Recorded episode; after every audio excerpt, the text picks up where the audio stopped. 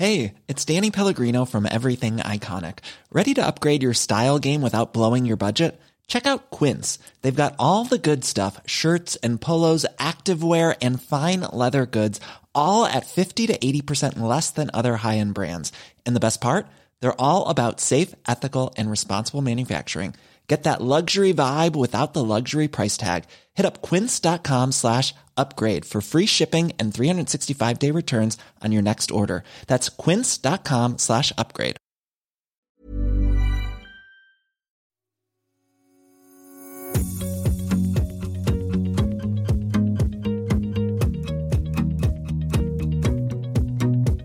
Bonjour à tous et bienvenue dans Booster, la troisième saison de Sillage, le podcast des EcoStart. Je suis Amélie Petit-Demange et à mes côtés Florent Verret. On est tous les deux journalistes aux EcoStart et on est ravis de vous présenter ce nouvel épisode.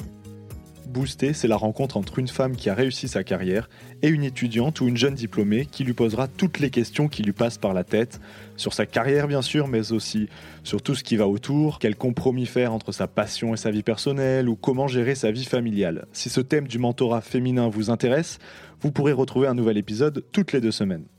Aujourd'hui, nous sommes avec Isabelle Autissier. Isabelle, vous êtes navigatrice, écrivaine et présidente de l'ONG WWF France. En 1991, vous avez été la première femme à accomplir un tour du monde en voile, en compétition et en solitaire. Vous êtes aussi ingénieur agronome. Un parcours, on peut le dire, exceptionnel, qui n'a pas manqué d'intéresser notre étudiante, Capucine Bourgeois. Bonjour Capucine. Bonjour. Capucine, vous avez 23 ans, vous êtes sportive de haut niveau en équitation et vous menez en parallèle des études de marketing. Capucine, expliquez-nous en quelques mots pourquoi vous avez voulu rencontrer Isabelle Autissier. Parce qu'on a une passion commune pour le sport et la compétition, mais également parce qu'on a le même combat qui est de protéger l'environnement. Merci Capucine. Maintenant, Isabelle Autissier est à toi. Tu peux lui poser toutes les questions que tu veux. Bonjour. Bonjour. Merci de m'avoir euh, accueilli. Euh, du coup, vous êtes une grande navigatrice. Lors de vos tours du monde, vous avez subi un naufrage. Euh, j'ai pu regarder. Et pendant trois jours, vous êtes resté seul en mer. Comment avez-vous avez fait mentalement pour ne pas craquer? Bah, je crois que c'est d'abord il y a l'expérience, euh, parce que ça faisait quand même déjà plus de 30 ans que je naviguais, donc je suis moins surprise par les, coups durs, on va dire. Et puis c'est la préparation avant, c'est-à-dire que avant, avec mon équipe ou moi dans ma tête, on réfléchit à toutes les horreurs qui peuvent arriver. On les prépare, on se prépare mentalement à ce que ça arrive, mais aussi on se prépare techniquement. On invente euh, des objets, des formations, des, tas de choses qui vous aident à faire face euh, aux problèmes quand ils arrivent. Donc du coup, euh, quand il y a un problème qui arrive, c'est pas, c'est jamais tout à fait celui auquel on a pensé, mais on a quand même déjà pensé que ça pouvait arriver, donc on est prêt psychologiquement, et puis on a dans le bateau ce qu'il faut pour pour faire face, quoi. D'accord. En fait, vous avez fait beaucoup de préparation euh, mentale en amont. Alors, moi, j'ai fait un peu de sophro. Euh, je trouvais ça pas mal parce que euh, la, la, mer, c'est un peu particulier. C'est 24 heures sur 24, des fois pendant trois mois d'affilée. Donc, euh, c'est pas une compétition habituelle. Il n'y a pas euh, deux heures et puis après, je rentre chez moi et, je bois un verre avec mes amis, et etc. Donc, il y a beaucoup, beaucoup de tension mentale permanente. Il ne faut pas se tromper dans les décisions. Donc, le, la sophro, c'était pas mal. Ça permettait de faire baisser un peu le, le stress. Et du coup, est-ce que vous avez fait également de la préparation euh, physique, on va dire pour... Alors, c'est un peu obligatoire aussi. Euh, je suis pas tellement dans un cas de figure où il y a certains muscles très importants, euh, comme dans des sports où il faut avoir de la carrure, où il faut avoir des jambes, où il faut avoir du souffle. Pour les marins, c'est un peu de tout. Donc, du coup, oui, c'est bien quand même d'avoir une préparation physique un petit peu globale et en particulier quand même tout ce qui est fond, euh, course, vélo, euh, natation, parce qu'on est souvent amené à faire des efforts un peu de longue durée. Quand on manœuvre des grandes voiles, ça prend euh, 10 minutes, un quart d'heure. Des fois, il faut recommencer peu de temps après. Donc, euh, tout ce qui est... Il y a un peu de puissance musculaire, mais c'est beaucoup du fond. D'accord. Et je pense que vous avez déjà subi des échecs. Comment avez-vous fait pour surmonter psychologiquement euh, ces échecs Parce que je m'en fous. Parce que de toute façon, euh, ce que je fais en mer, c'est du bonheur. Euh, naviguer, c'est du bonheur. Donc déjà, j'ai ça. personne ne me l'enlèvera. Faire un tour du monde toute seule, c'est un truc absolument génial. Alors évidemment, j'ai envie de gagner. Évidemment, si je gagne pas ou si je casse le bateau, je suis frustré. Mais une frustration dans la vie, on en a tous. Mais ça n'empêche pas que j'ai quand même eu tout ce bonheur de faire ce que j'ai fait et d'arriver là où je suis arrivé. Donc, donc voilà, donc je crois qu'après, il faut faire un peu la part des choses. Et puis, tout ça n'est qu'un jeu. On va pas me couper la tête si je réussis pas. Euh, donc c'est des objectifs que je me mets à moi-même ou vis-à-vis de mes sponsors ou je sais pas quoi. Mais euh, mais ben voilà, euh, il y a un truc qui marche pas, bah faut comprendre pourquoi. Et puis la fois d'après ça marchera peut-être. Et puis et puis je pense qu'il faut le prendre avec le plus de recul possible. C'est pas c'est pas moi personnellement qui suis en cause. C'est peut-être les décisions que j'ai prises, la façon dont je me suis préparé, voilà. Donc c'est des choses sur lesquelles je peux agir. si je me disais c'est moi, Isabelle Autissier, qui suis vraiment nulle, euh, bah, euh, bon, ce serait pas très sympa de se dire ça, et puis ça m'encouragerait pas à continuer. Alors que si je me dis, bah tiens, dans ma préparation, j'ai oublié ça, et puis du coup, j'ai eu un problème, bah euh, ok, je sais ce qu'il faut que je fasse la prochaine fois, donc finalement, c'est pas si grave que ça. Oui. Mais du coup, ce recul que vous êtes arrivé à avoir lors de vos compétitions, est-ce que cela vous a aidé dans votre vie tous les jours, dans votre vie professionnelle Ah bah ça c'est génial, ouais. C'est génial parce que je pense qu'il peut pas m'arriver grand-chose maintenant. Euh, et, tu vois, là, il se trouve qu'en ce moment précisément, je suis dans une situation professionnelle très compliquée. Euh, qui me demande énormément de travail, énormément d'investissement, et c'était pas prévu, ça m'est tombé dessus euh, en deux jours, et voilà. Bon, mais bon, bah, so what, quoi, tu vois. Euh, je vais pas mourir, je vais juste bosser beaucoup, beaucoup, je vais essayer de prioriser les choses, parce que c'est ça qui est important dans la vie. Euh, et puis, euh, et puis voilà. Et puis, euh, je vais trouver des solutions parce qu'il y a toujours plus de solutions que de problèmes. Hein. La question, c'est de trouver la moins mauvaise des solutions, mais des solutions, il y en a toujours plein. Donc, évidemment, toute cette, cette façon de me confronter aux problèmes que j'ai connus en course au large, avec en plus la cerise sur le gâteau, c'est que comme moi j'ai beaucoup navigué toute seule, bah, c'est mes propres ressources que je suis allée chercher, donc je sais que j'en ai. je sais que je peux aller relativement loin parce que je suis déjà allé relativement loin. Donc du coup, je me sens euh, plutôt plutôt sereine. J'ai pas envie d'avoir des ennuis, mais s'il y en a, bon bah voilà, c'est juste des ennuis quoi. Oui, c'est voir les choses euh, plutôt euh, positivement que négativement. Non mais attends, je, on se connaît pas très bien, mais on vit dans un pays en paix. On a à manger tous les jours. on n'est pas coupé en rondelles par un dictateur. on n'est pas, enfin voilà. Donc ça, c'est bon. Hein. Euh, le reste, euh, on fait le mieux possible. On fait le mieux possible pour nous et pour la société dans laquelle on est. Et tu fais le mieux possible pour la société quand toi, tu amènes le maximum. Toi, tu es, une grande sportive. Euh, bah, voilà, c'est ce que tu peux amener à la société. Puis aussi ta vision de sportive, les valeurs que tu vas porter, les valeurs que tu vas défendre à travers ton sport et, ce que tu vas incarner. Tu vois, bah voilà. c'est tout. C'est pas la peine de se compliquer la vie.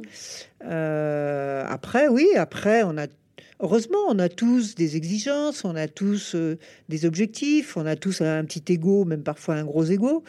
Euh, donc euh, des fois, bon, on n'est pas content, on n'est pas heureux, on, rate, on, bon, mais ça c'est ça fait partie de la vie. Hein.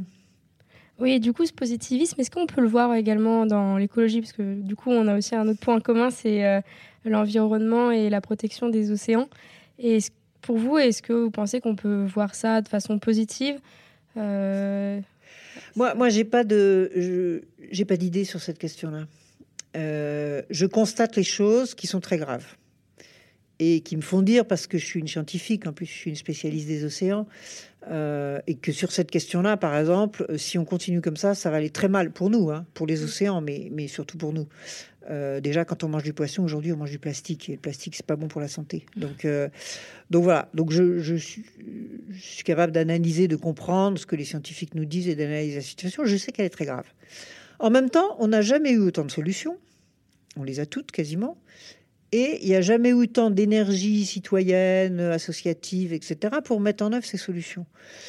Donc, je me dis pas, je sais pas si ça va marcher ou pas marcher. Euh, je suis ni optimiste ni pessimiste. Je suis juste dans l'action. Mm. Et je me dis, ce qu'il faut, c'est y aller à fond, ne serait-ce que pour se regarder dans la glace le matin, parce que sinon, euh, si je faisais rien, je me sentirais pas bien. Et puis, faisons à fond, et on verra bien où ça nous mène. On ne peut pas faire à moitié. Si on fait à moitié, on sait que ça marchera pas. Donc, donc voilà. Donc, j'ai cette même euh, euh, voilà, cette même façon de voir les choses pour les questions environnementales, euh, c'est comme un bateau, euh, faut y aller à fond, quoi. Sinon, on est sûr de pas gagner. tu, le sais bien aussi quand tu t'entraînes ou quand tu fais une compétition, tu peux pas faire la compétition à moitié. Au départ, tu sais pas si tu vas gagner ou si tu vas pas gagner. Hein, c'est pas écrit, c'est pas décidé, c'est pas voilà. Tu ne peux le savoir qu'à la fin, quand tu auras fait tout ce qu'il faut à, fond de tout ce que tu sais faire. Puis à la fin, bah, tu verras bien si tu es première, troisième ou dernière. Et ben l'environnement, pour moi, c'est un peu pareil. Et vous, vous pensez que la jeune génération doit, doit agir, doit faire euh, quelque chose? Bah, C'est-à-dire que vous êtes comme nous, vous n'avez pas le choix.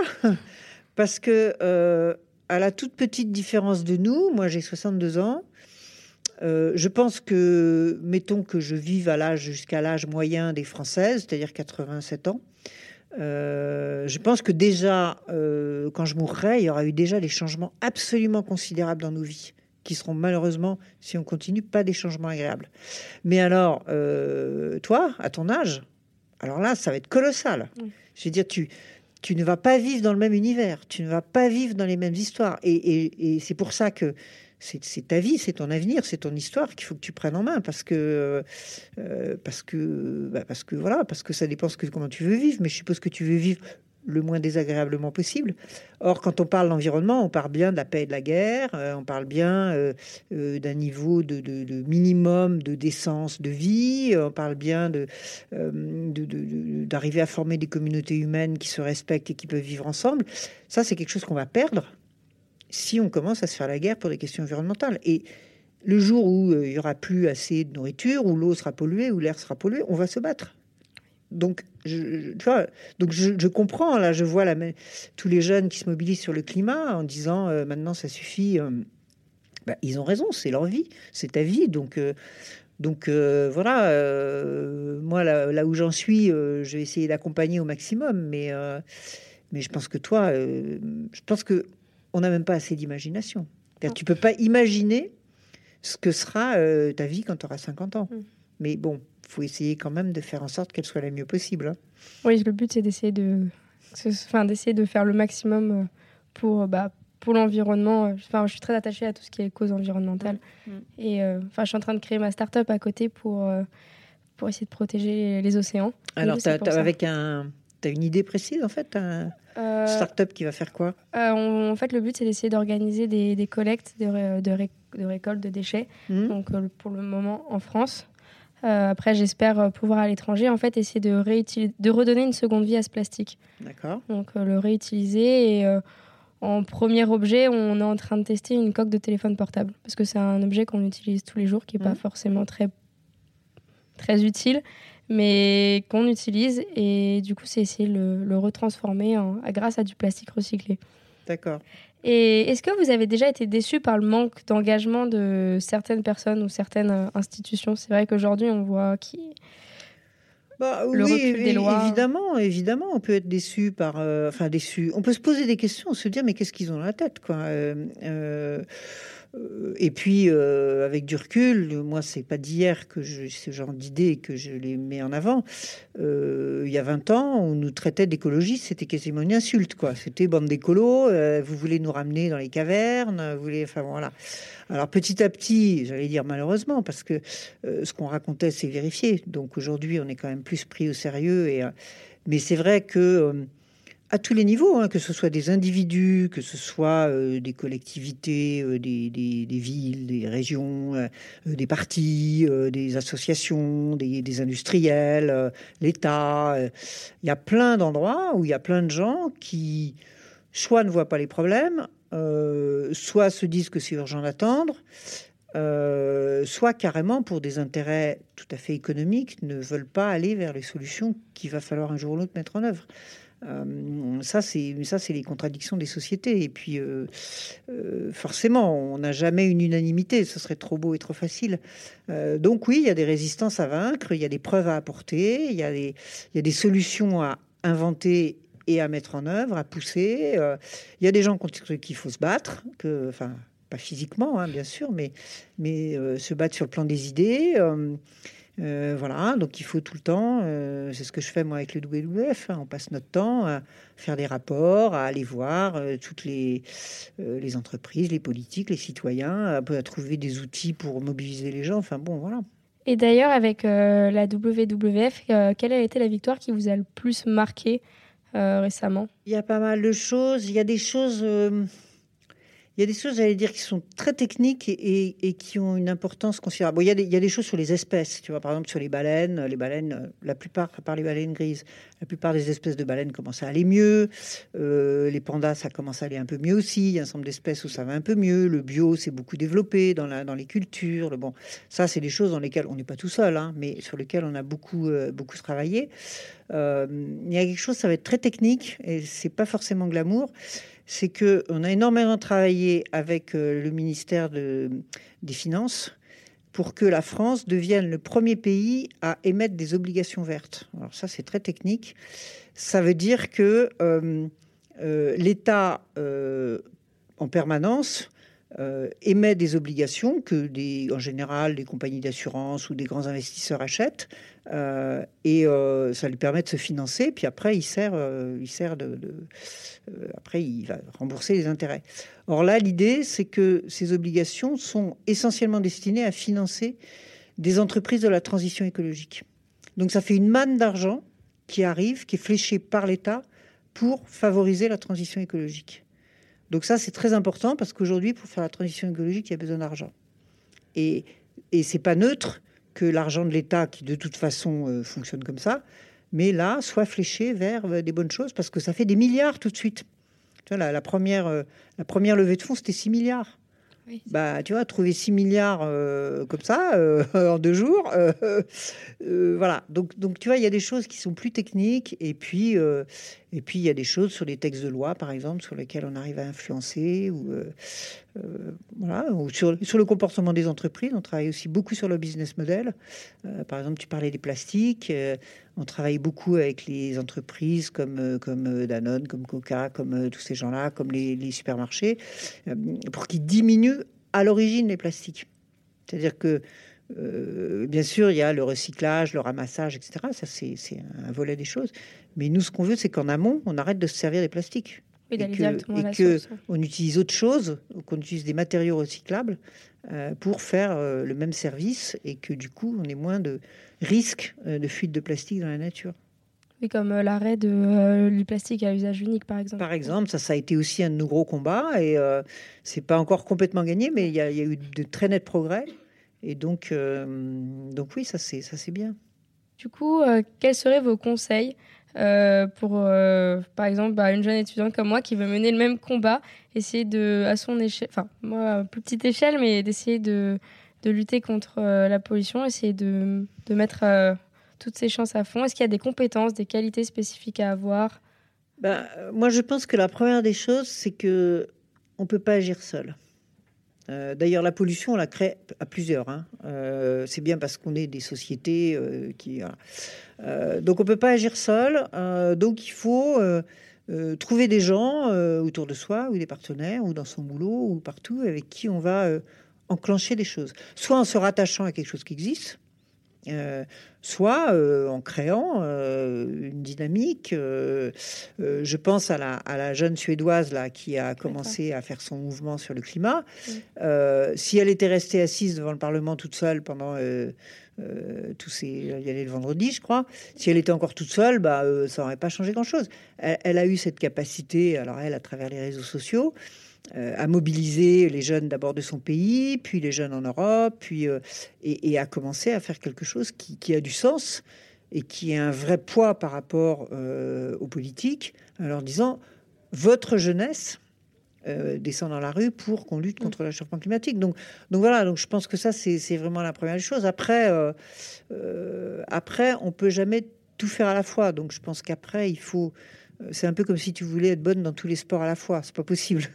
Donc, donc tu vas choisir une direction. Si toi tu t'intéresses au plastique, ben voilà, tu vas, tu vas choisir ce travail euh, que tu fais comme bénévole. Et puis, euh, donc, soit euh, toi, tu as choisi d'essayer de monter ton truc, mais faut pas que tu penses monter ta petite start-up toute seule dans ton coin. Faut que tu vois, y ait tout un, tu sois avec des grandes entreprises ou, des moyennes, ou avec des, des, scientifiques, avec des gens du marketing, avec des gens. Voilà. Et puis que, que tu essayes de, de, tu vois, de coaliser quelque chose pour que ça ait un impact. Parce que ce qu'il faut maintenant, c'est avoir un impact à l'échelle de la planète, relativement vite.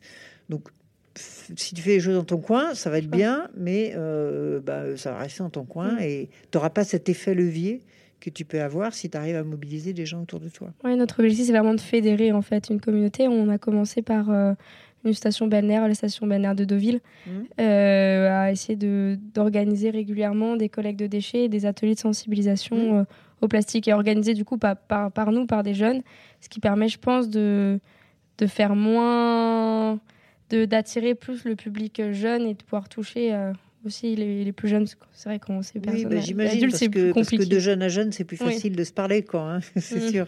Non, non, mais voilà, c'est ça, c'est bien. Pour vous, quelles sont les qualités à avoir pour être à la tête euh, d'une ONG, d'une entreprise? Euh, pense que d'être un peu calme, ça aide. Euh, parce que quand même, euh, quand on est à la tête d'une ONG ou d'une entreprise, c'est quand même du stress permanent. Tu vois, il y a toujours, euh, voilà. Euh, et puis avoir un peu de recul, quoi. Mais après, il y a beaucoup. euh, il faut être capable de d'identifier les objectifs. D'abord, je pense que il faut vraiment avoir une vraie culture des choses. Il faut beaucoup lire, il faut beaucoup, euh, tu vois, il faut aller chercher des informations, il faut avoir, faut avoir une, idée d'une vision des choses.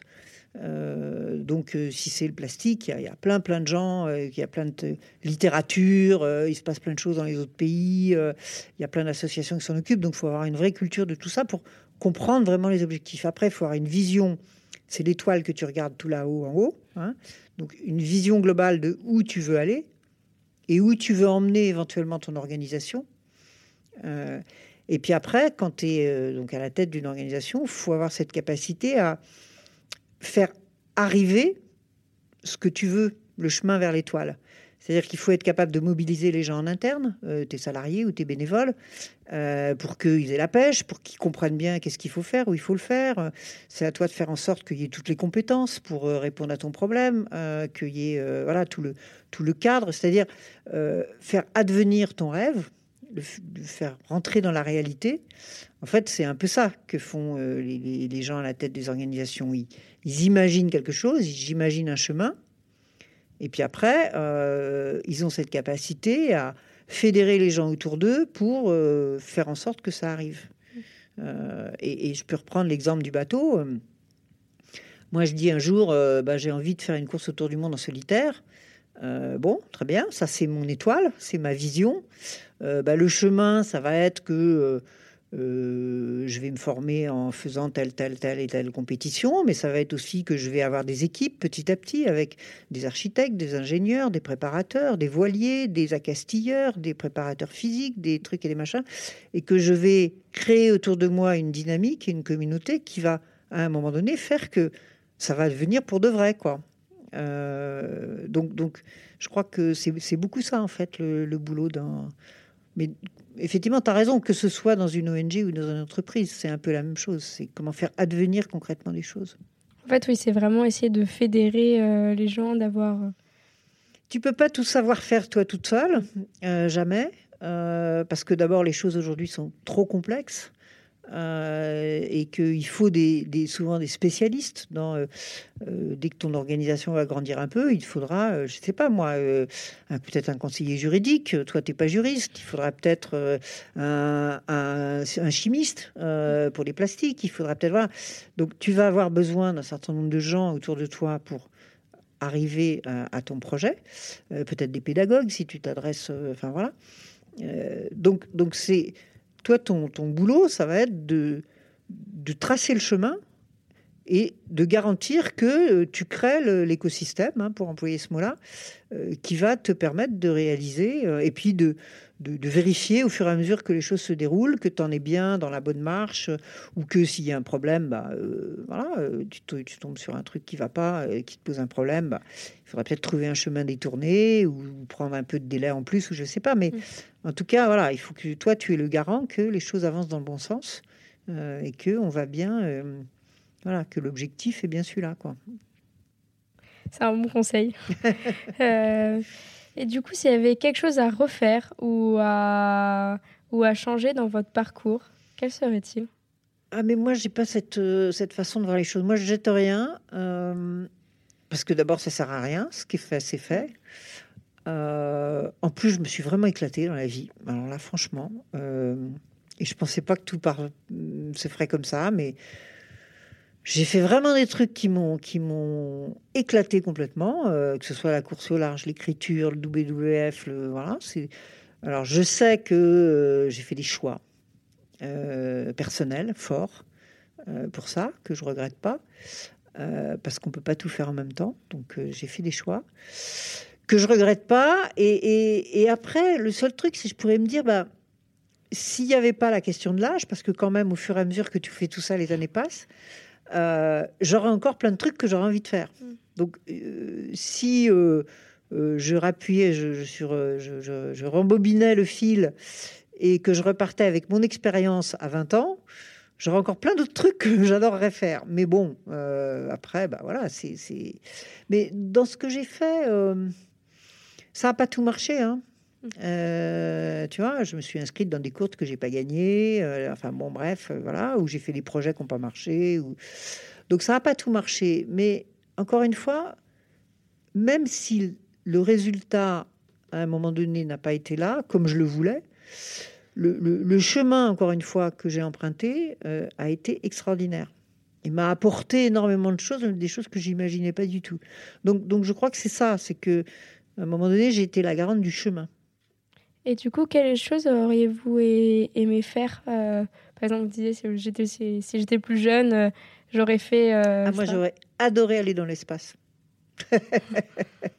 parce que, parce que je sais pas, est-ce que c'est parce que quand j'étais toute petite fille, j'ai vu les pas de l'homme sur la Lune et que j'avais trouvé ça incroyable? Est-ce que, parce que il y, y, a à la fois, pour moi, c'est à la fois quelque chose de très poétique et de très, très technique, et les deux m'intéressent.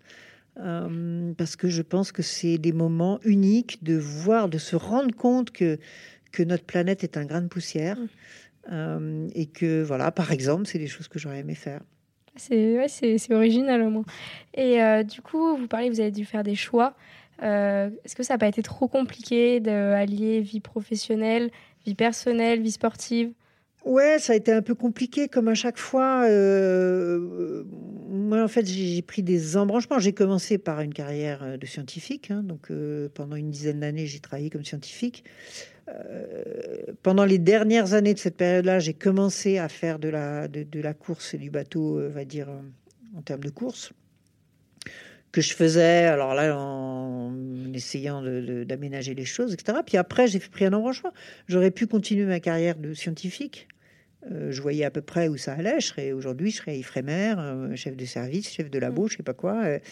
Euh, et puis, ben, j'ai pas eu envie de ça. J'ai eu envie de bifurquer vers la course au large, en sachant que là, je savais pas où j'allais, parce que c'était compliqué et que je partais de zéro. Personne m'attendait, personne n'allait me, à l'époque c'était mm. des francs, personne n'allait me donner un franc pour faire ça. Euh, c'était table, table rase, il fallait que j'invente le truc. Et j'aime bien ça, moi, j'ai l'esprit à ça. Donc j'ai dit, banco, on y va. Et puis euh, j'ai rebelote, quand j'ai arrêté de faire la course au large en 2000, euh, je suis reparti une feuille blanche. Je dis, j'arrête la course au large. Ben, mon ancien métier, je pouvais plus le pratiquer parce que les choses avaient changé. Euh, j'allais pas redevenir ingénieur euh, des pêches. Euh, j'avais dit que j'arrêtais la course au large. Il a fallu inventer autre chose. Donc j'ai inventé autre chose, d'autres choses que j'avais envie de faire. Hein. Donc l'écriture, les, les, voyages maritimes, mais différents, pas en course, en, en, expédition. Et je me suis reconstruit encore autre chose.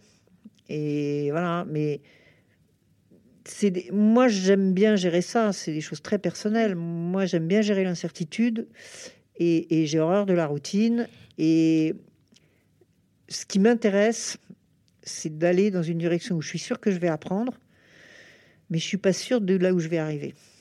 Voilà, j'ai une ambition, j'ai une étoile, et puis, euh, puis je mets en œuvre des choses pour y arriver. Et puis, bah après, euh, alors c'est vrai que par exemple, il y a aussi des choix de vie personnelle. Moi, j'ai toujours énormément travaillé. Euh, là, en ce moment, je suis 7 jours sur 7, 14 heures par jour. Donc euh, là, j'ai encore trois rendez-vous. Je vais finir, je vais me coucher, il sera minuit ou moins le quart. Demain, ça recommence à 7 heures. C'est pas grave, c'est des choses qui m'intéressent. Mais c'est des choix. Mm. Pendant ce temps-là, je suis pas avec mes copains, je suis pas euh, avec ma famille. j'ai exprès pas fait de gosse parce que c'est pas parce que j'avais pas envie, mais parce que je pouvais pas tout faire et que j'aurais tout fait mal. Donc j'ai fait des choix. Et bon, bah Voilà, j'en suis, j'en suis pas du tout malheureuse parce que je pense qu'aujourd'hui, quand je me sens bien dans mes baskets, quoi. donc, mais il faut accepter de les faire à un moment parce qu'on fait pas tout. si on veut tout faire, on fait tout mal. Oui. Donc c'est faire ses choix pour suivre ses rêves en en n'ayant pas trop peur, des, enfin en n'ayant pas peur des risques. Bah, c'est-à-dire qu'il faut bien analyser ce que c'est que la peur des risques. Euh, souvent, la peur des risques, c'est la peur du regard des autres déjà. Mais en fait, on s'en fout. Mm. Euh, moi, ça m'est égal. Je ne sais pas si les gens sont contents ou pas contents. Je leur ai pas demandé leur avis. Euh, éventuellement, mes, mes pères, les gens avec qui je travaille, avec qui, voilà, là, ça peut m'importer. Mais sinon, voilà. Et puis on est quand même dans une société où, euh, encore une fois, c'est pas rédhibitoire. Tu, ne vas pas passer à la trappe parce que euh, parce que tu as pris à un moment donné un mauvais chemin ou parce qu'à un moment donné tu n'as pas eu exactement le résultat que, tu attendais. Tu vois, c'est pas euh, c'est pas donc donc il faut s'autoriser à se tromper. Et souvent tu apprends d'ailleurs. Hein. Moi je sais qu'il y a des trucs que j'ai essayé de faire et j'ai travaillé pour etc. Et puis ça s'est pas fait. N'empêche que pendant ce temps-là, j'ai fait un sacré chemin, j'ai rencontré plein de gens, j'ai eu plein d'idées. Et puis après, quand ça s'est pas fait, bah, j'ai repioché des trucs, tu vois, des contacts, des gens, des idées, des choses. Et puis euh, j'ai fait autre chose après. Et donc, euh, donc c'est jamais perdu, quoi. Mais c'est vrai qu'en France, enfin, en tout cas, c'est le sentiment que je ressens depuis que je suis assez jeune avec le sport, etc. C'est qu'on est très mis dans des cases et il faut suivre un parcours particulier. Et dès qu'on on bifurque un peu, on est souvent perçu comme. Euh, par exemple, je sais qu'avec le sport, quand j'étais au collège, euh, c'était on peut pas faire le sport et ses études. Mmh. Et après, bon, j'ai eu la chance d'intégrer un, lycée euh, sur le modèle américain, anglophone, et du coup, du coup, le sport a été valorisé, etc. Et c'est pareil, par exemple, là, alors que je veux prendre une voie entrepreneur et essayer de faire de l'écologie, on me dit bah non, pourquoi tu fais pas un stage euh, dans une grande entreprise euh, pour avoir, euh, pour avoir ensuite ton CDI à la clé, etc. C'est vrai que c'est, c'est toujours compliqué de prendre un chemin différent et qu'on est souvent découragé par les autres. Bah, c'est-à-dire que oui, parce qu'il y a des modèles, puis les autres ils font ça pour ton bien, comme on dit. Hein. Ils disent oh là là, il faut que tu aies un bon métier et tout. Moi, quand j'ai dit à mes parents qui quand même étaient très fiers d'avoir leur fille ingénieure, que je leur ai dit que je lâchais tout pour aller faire le tour du monde en bateau à voile, je suis pas sûr que ça les ait. Euh, enfin bon, ils ont super bien réagi, mais ils ont peut-être dit quand même, c'est quand même un peu dommage, quoi. Euh, voilà. Euh, donc, donc oui, il y a des fois, on te donne des conseils comme ça, c'est entre guillemets pour ton bien, parce que on pense que tu vas mieux t'intégrer à la société, donc ce sera plus facile, etc. Donc après, c'est toi, c'est aussi ta, force de caractère à toi. Hein. et, et, je pense qu'en général, les sportifs et les sportives, ils ont de la force de caractère parce que bah parce que il faut euh, avoir de la détermination pour s'entraîner tous les jours, faire les choses et tout. Donc euh, c'est pas simple. Donc en général, c'est plutôt des gens qui ont euh, qui ont de la détermination. Donc donc je pense que ça peut t'aider aussi et ça va t'aider aussi ailleurs que dans ton sport. Tu vois, ça t'aide dans ton sport, mais ça va t'aider à, à, plein de moments de la vie. Donc euh, donc voilà, donc après, euh, tu, tu, tu, vas mener les choses. T'inquiète pas trop de ce que les gens euh, disent autour de toi. Hein. Surtout qu'en plus, tu vas jamais en trouver deux qui sont d'accord. Donc il y en a un qui va te conseiller un truc, mm. l'autre qui va te conseiller autre chose. Donc, donc voilà, donc c'est bien. Alors ce qui est bien par contre, je trouve, c'est de, de discuter avec les gens, que ce soit tes parents, enfin ta famille, tes mm. amis, ton compagnon, que sais-je, des gens que tu fréquentes dans tes milieux professionnels. C'est toujours bien parce que tu testes des choses et, les gens vont te renvoyer des questions que tu t'es pas posées, des idées que tu n'as pas eues, euh, tu vois, des solutions auxquelles tu pensais pas. Donc ça, faut pas hésiter à, te nourrir, parce qu'on n'est jamais plus intelligent à plusieurs, enfin on est toujours plus intelligent à plusieurs que tout seul. Donc tu vas te nourrir de, toutes ces choses-là. Donc euh, c'est pas sur un mode de confrontation, mais c'est sur un mode d'écoute. Tu dis, ben voilà, je voudrais faire ça, puis on va dire, bah, attends, tu vois, euh, puis après, tu en feras ce que tu voudras, mais peut-être il y a des fois où ça va t'éveiller à quelque chose que tu n'as pas pensé. Donc ça, faut pas hésiter à le faire. Puis après, c'est toi euh, qui vas arbitrer sur tes choix et, sur là où tu, tu penses euh, où tu penses aller. Hein. Merci en tout cas. Si j'avais une question à te poser, moi, c'est que tu m'as dit que tu étais très impliqué sur l'environnement marin. Or, tu fais pas un sport euh, nautique. Non. Donc, euh, il y a quelque chose de particulier pour toi par rapport à la mer, à l'océan, qui fait que tu t'intéresses particulièrement à ça? Alors, euh, deux choses. J'ai, déjà, j'ai grandi en Normandie, euh, près, de, près de la mer. Du coup, ça a toujours été un milieu qui m'a intéressée. Et ensuite, j'ai eu la chance de faire de la plongée pendant mes plus jeunes années. Et j'ai tout de suite euh, adoré. Je me sentais directement dans mon élément. Et j'ai remarqué en plongeant euh, des années d'affilée, parce que forcément, avec mes compétitions, etc., j'avais pas le temps régulièrement, bah, que les, les, les fonds marins changeaient et qu'il y avait de plus en plus de, de coraux qui mouraient, des, des pêcheurs qui, qui faisaient n'importe quoi, euh, les poissons qui, étaient, euh, qui disparaissaient peu à peu. Et c'est vraiment un constat qui m'a qui m'a qui m'a choqué. Et parce qu'en fait on, on s'occupe toujours de ce qu'on voit. C'est vrai que les océans c'est quelque chose qu'on ne voit pas surtout quand on est en continent quand on est à Paris par exemple et on se rend pas forcément compte alors que c'est vraiment un monde euh, merveilleux de couleurs de euh, enfin c'est c'est un monde qui me passionne je pense que si j'avais pas fait l'équitation à haut niveau euh, je me serais dirigée vers une voie de pour aller faire de la plongée euh, être professeur de plongée donc c'est pour ça que C'est peut-être pas perdu, peut-être un jour, t'en feras quand même. peut-être un jour j'espère mais euh, voilà c'est pour ça C'est super, bravo. Continue. hein.